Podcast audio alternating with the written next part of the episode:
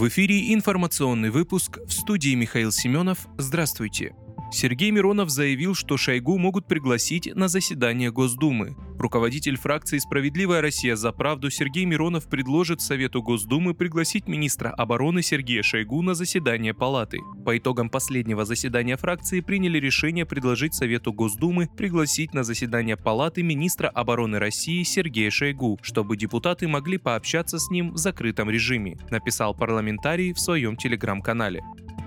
Кадыров выступил за введение военного положения в России. Глава Чечни Рамзан Кадыров заявил, что будь его воля, он бы объявил в России военное положение и начал бы применять на Украине любое вооружение, поскольку там, по его оценке, приходится воевать с целым блоком НАТО, написал Кадыров в своем телеграм-канале. Давайте поможем президенту, давайте поможем самим себе. Победа будет за нами, мы абсолютно не сомневаемся. Мы никогда не сомневались и не сомневаемся. Враг наш знает, насколько мы сильны и опасны для них, поэтому с нами шутить, играть и заигрываться у них не получится, добавил он.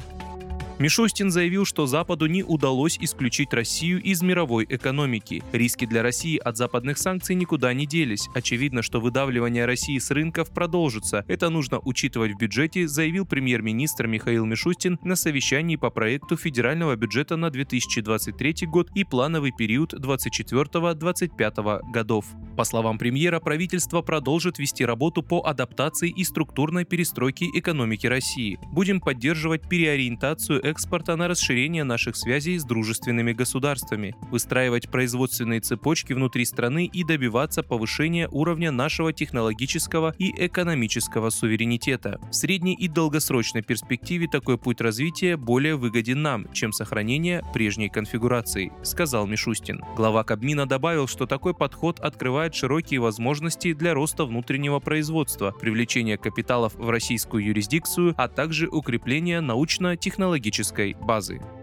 Армения запросила военную помощь ОДКБ. Армения обратилась к организации договора о коллективной безопасности за военной помощью, чтобы восстановить свою территориальную целостность, заявил премьер-министр республики Никол Пашинян. Об этом сообщает ТАСС. Армения обратилась в ОДКБ по четвертой статье, попросила в том числе и военную помощь для восстановления территориальной целостности страны, сказал Пашинян, выступая в армянском парламенте. Ранее министр иностранных дел республики Арарат Мирзаян заявил, что приезд миссии ОДКБ в Армению может состояться уже в четверг, 15 сентября. Миссии предстоит оценить ситуацию на армяно-азербайджанской границе.